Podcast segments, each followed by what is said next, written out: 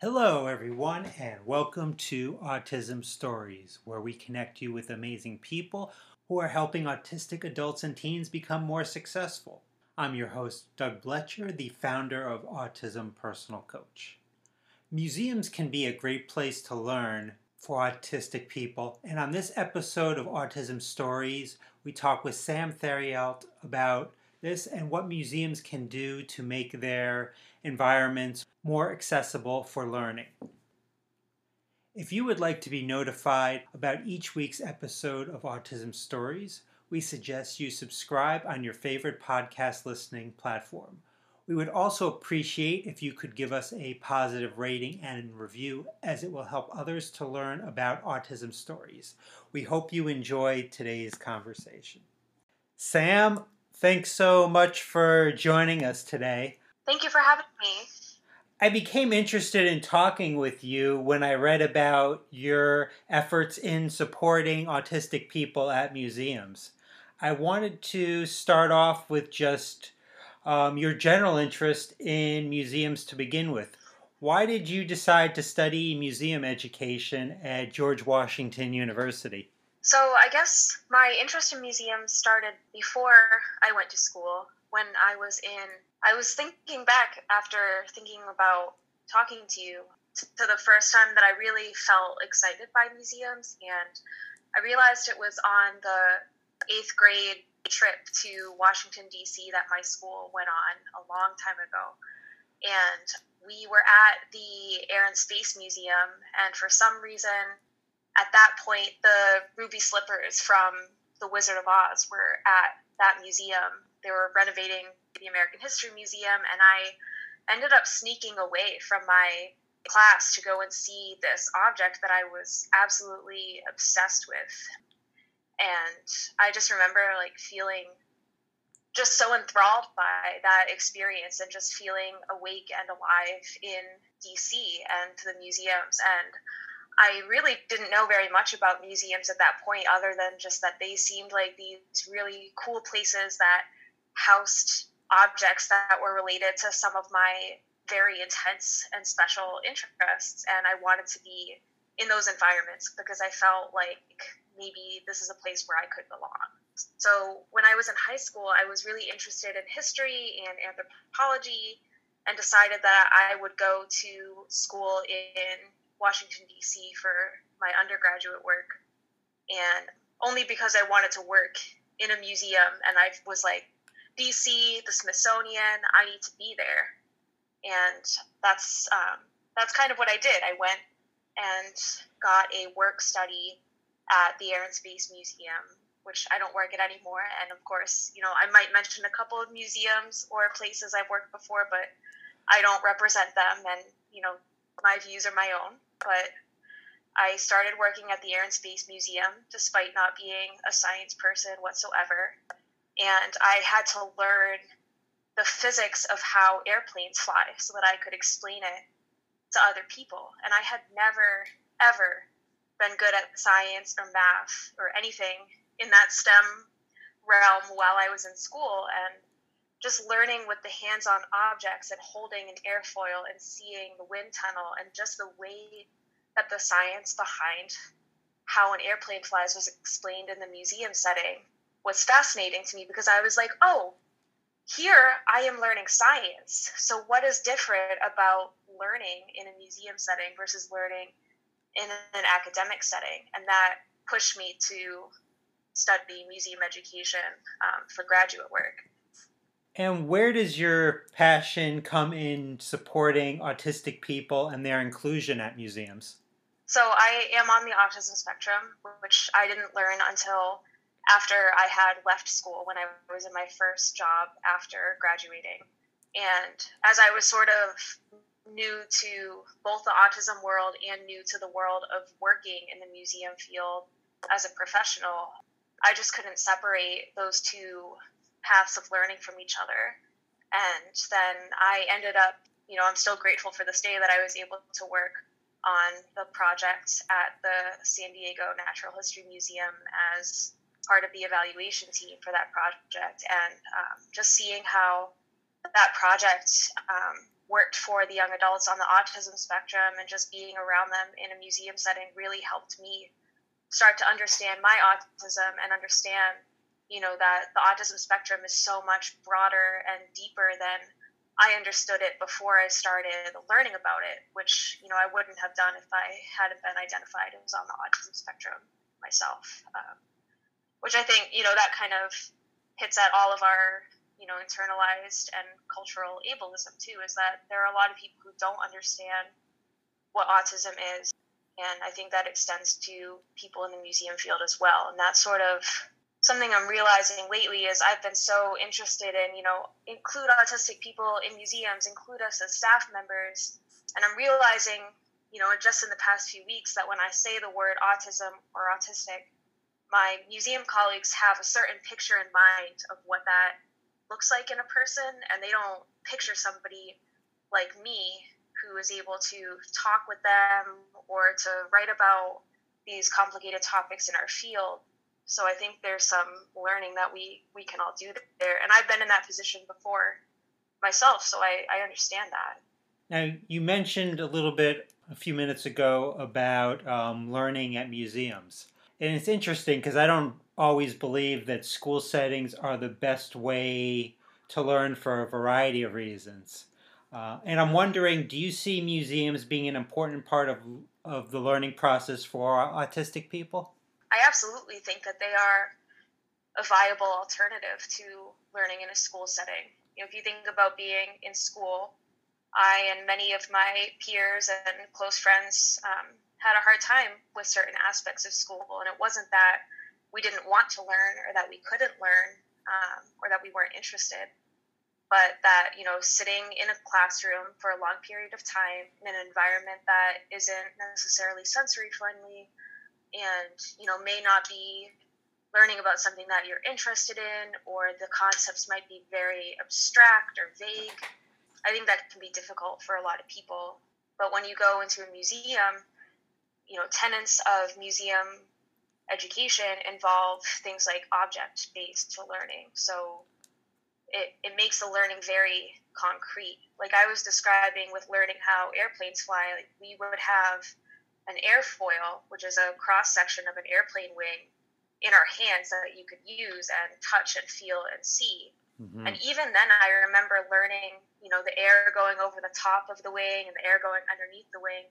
And finally, just putting it together one day when I was outside, I was driving in the car, or maybe as a passenger, and had my hand out the window. And I realized that when my hand was flat, the air just went over it. But when I curved my hand slightly like an airfoil, I felt the air lift it up and move it. And finally, I understood this is how an airplane flies.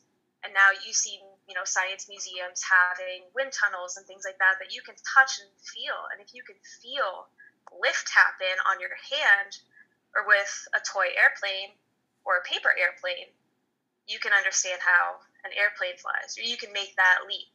Um, if you can feel it and see it and touch it, you can start to understand it. So I think that's part of um, ways that autistic people might learn better in museums, and those are ways that people who aren't autistic too can learn better in museums. It's sort of the the universal design aspect there. There are other conversations about informal learning that involve like project based learning. So, for example, like you could imagine a community museum where, you know, an autistic student, let's say like a high schooler, might come in and be at the museum instead of in a classroom and they are helping to put an exhibition together and they do they might have to do math while they help to like build and construct pieces of a gallery they might have to learn, you know, how to understand and interpret a painting and decide which one is good to put there.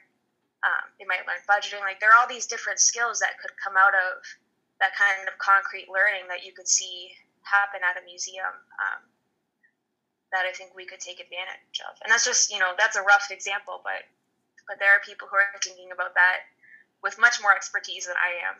And I think that's something it's worth thinking about how we can move our learning out of the classroom and into our communities. Yeah, I think the different modalities of learning is, is so important that the museum can bring to people. I I often talk on the the this autism stories podcast um, how it's important it's so important about developing community and i was wondering how do you see museums as an option to foster this community I mean, maybe even specifically for autistic people i just listened to your episode with um, haley moss i believe and you talked about the film crip camp on netflix and how yeah how special and transformative that community instance was. And when I watched that film, I realized that it reminded me of that program in San Diego that brought all of these young adults together on the autism spectrum to work on a common goal. And we saw that over time, the young adults connected with each other and they were able to learn from each other and uplift each other. And you would see, you know, an an adult, a non autistic adult, asking one of the young adults a question and see that person pause before answering, and another different young young adult with autism would say, "Well, he, well, they're thinking. Hold on, just a second. Like, let them think, and then they'll respond to you." And that person would then respond. So you could see that they were taking care of each other and sticking up for each other. They were advocating for each other because there was just this default state of acceptance.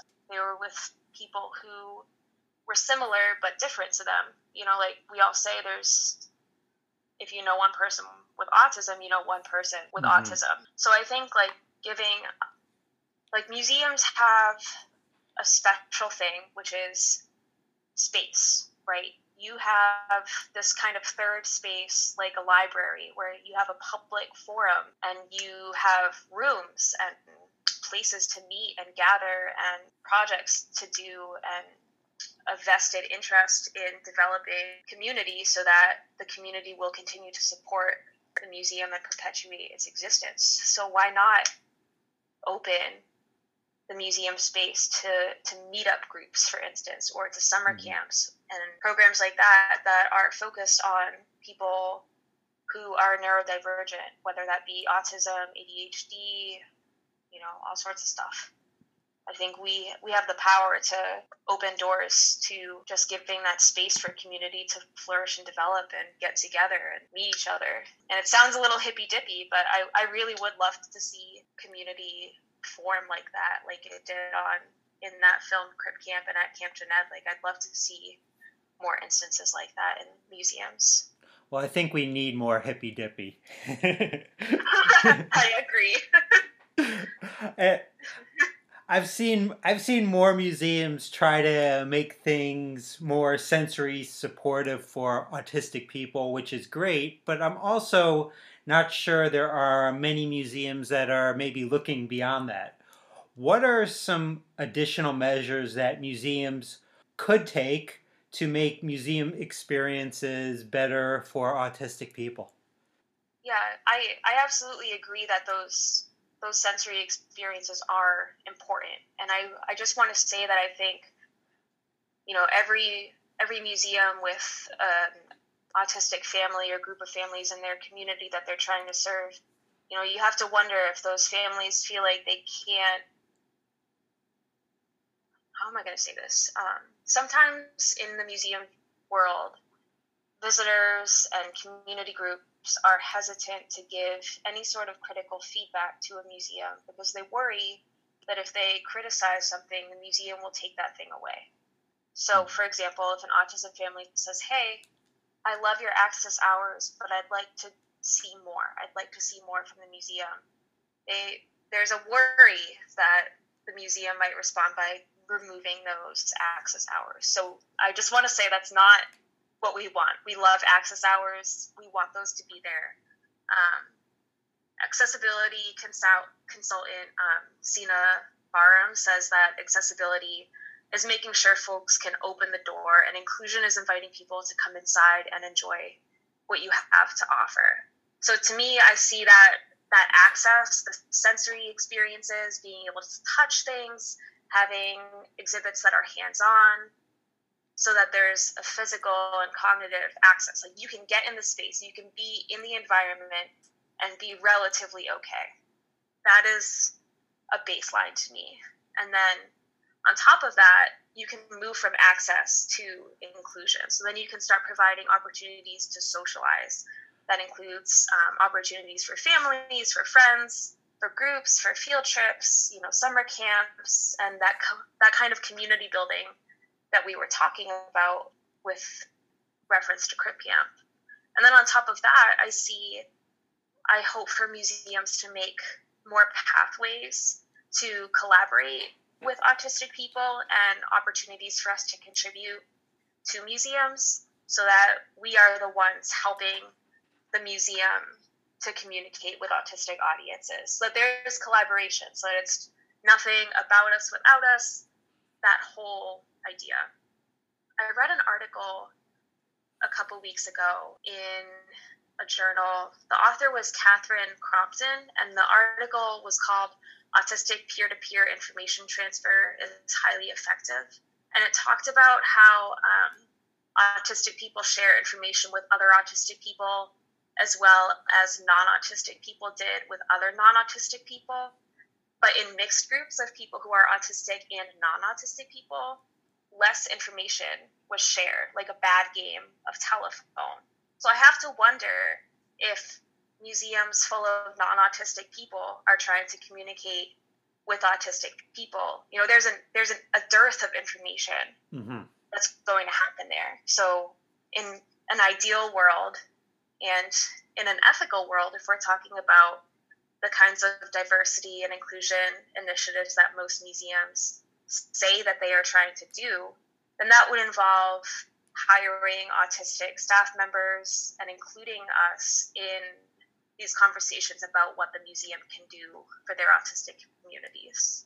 Throughout our pandemic, it seems like there's a lot more museums that have started providing virtual tours.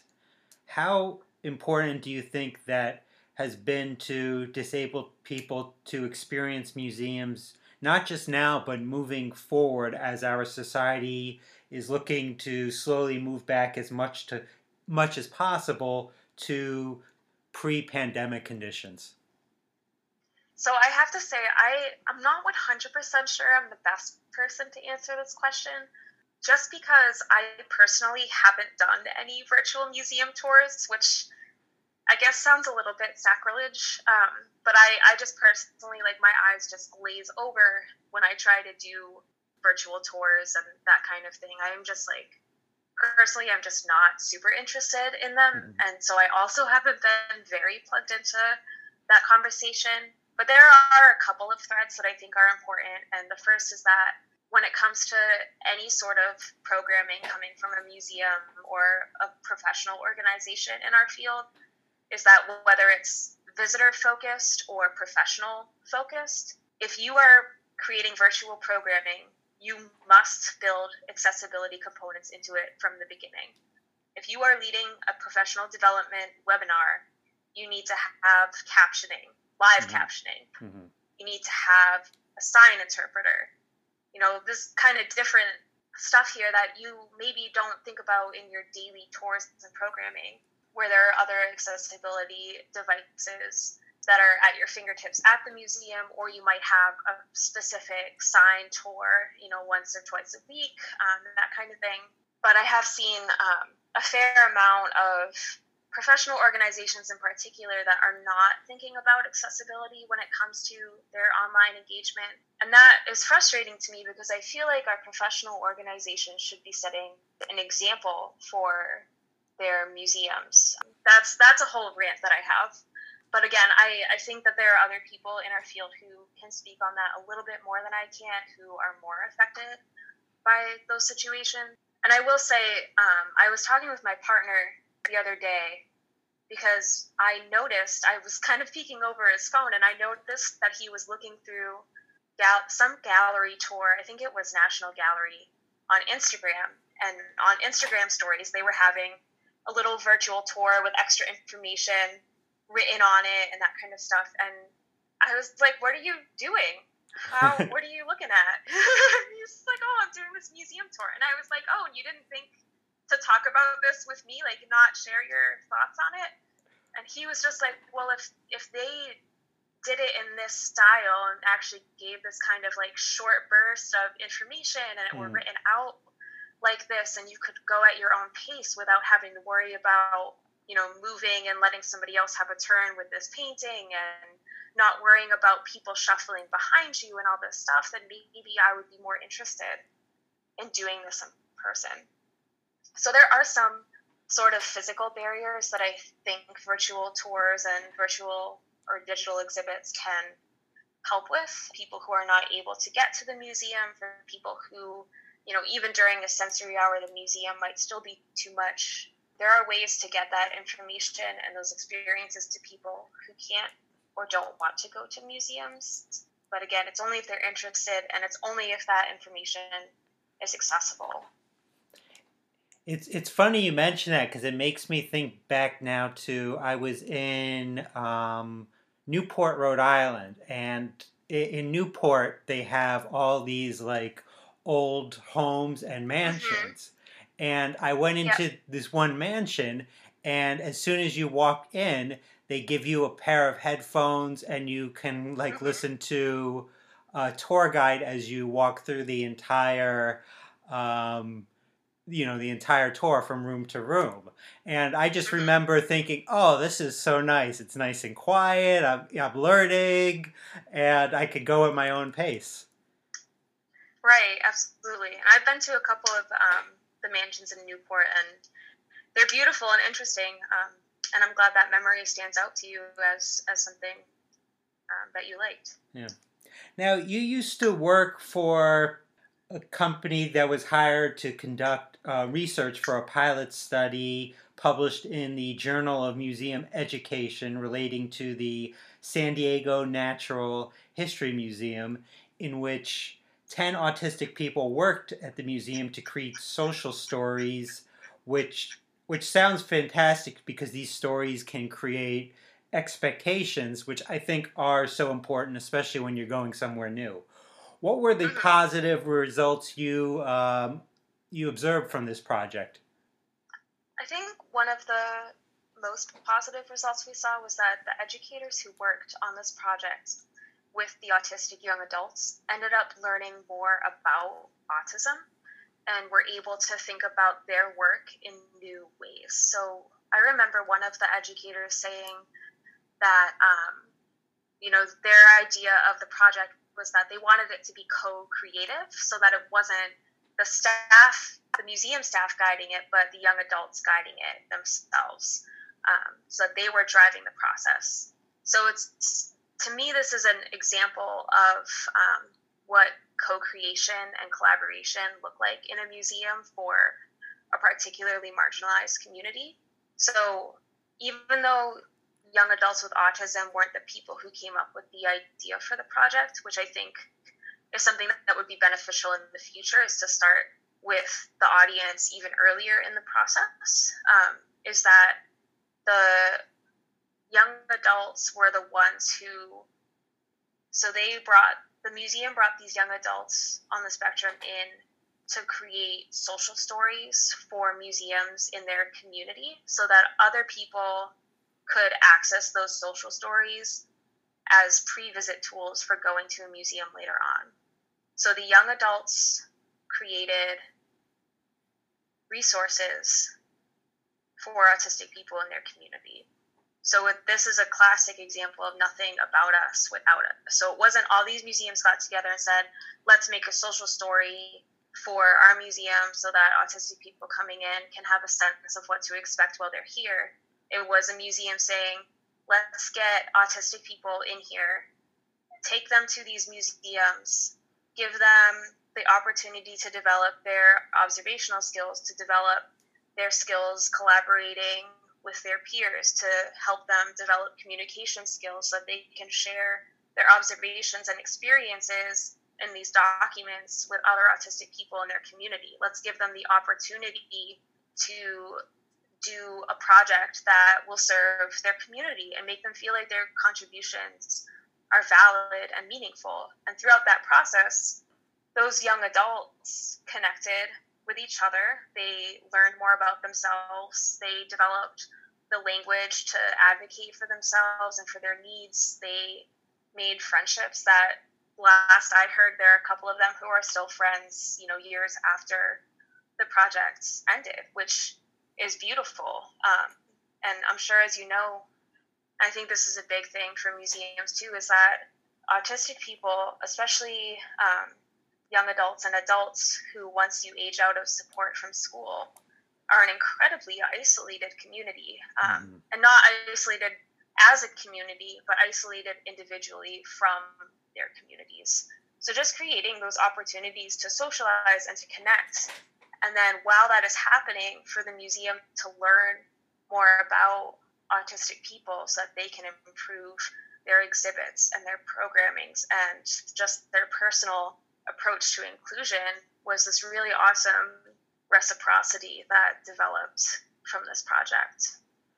Absolutely. And have you heard of more museums that are taking the lead and trying to develop projects like or studies like this?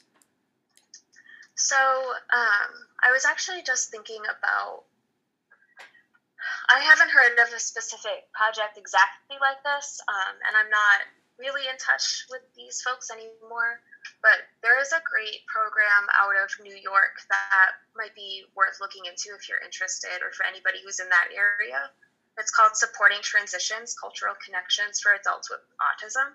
And the project um, seeks to increase opportunities at cultural organizations like museums for adults on the spectrum. Um, to my understanding, they do different kinds of internship and job placements and different programming um, with the autism community um, to provide resources and support for working. Um, so that's an example of um, one, you know, community in particular doing that. I believe it's a network of different museums in that area that work together on this project. Um, I don't know too much about it, but it's one that I hear referenced a lot, and um, anybody who's interested in museums in that area should look into it. I've met many autistic people that not only just visit museums but would also like to work in them.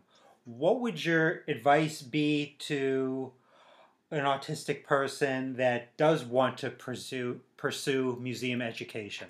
So a couple different things. The first is that there are so many different kinds of jobs in museums. Uh, there's museum education, there's um, working with objects and doing things like curating or being a registrar, database management. Um, there's all kinds of different jobs. Um, if you have a skill and you like museums, like you can go the skill route and look in that way.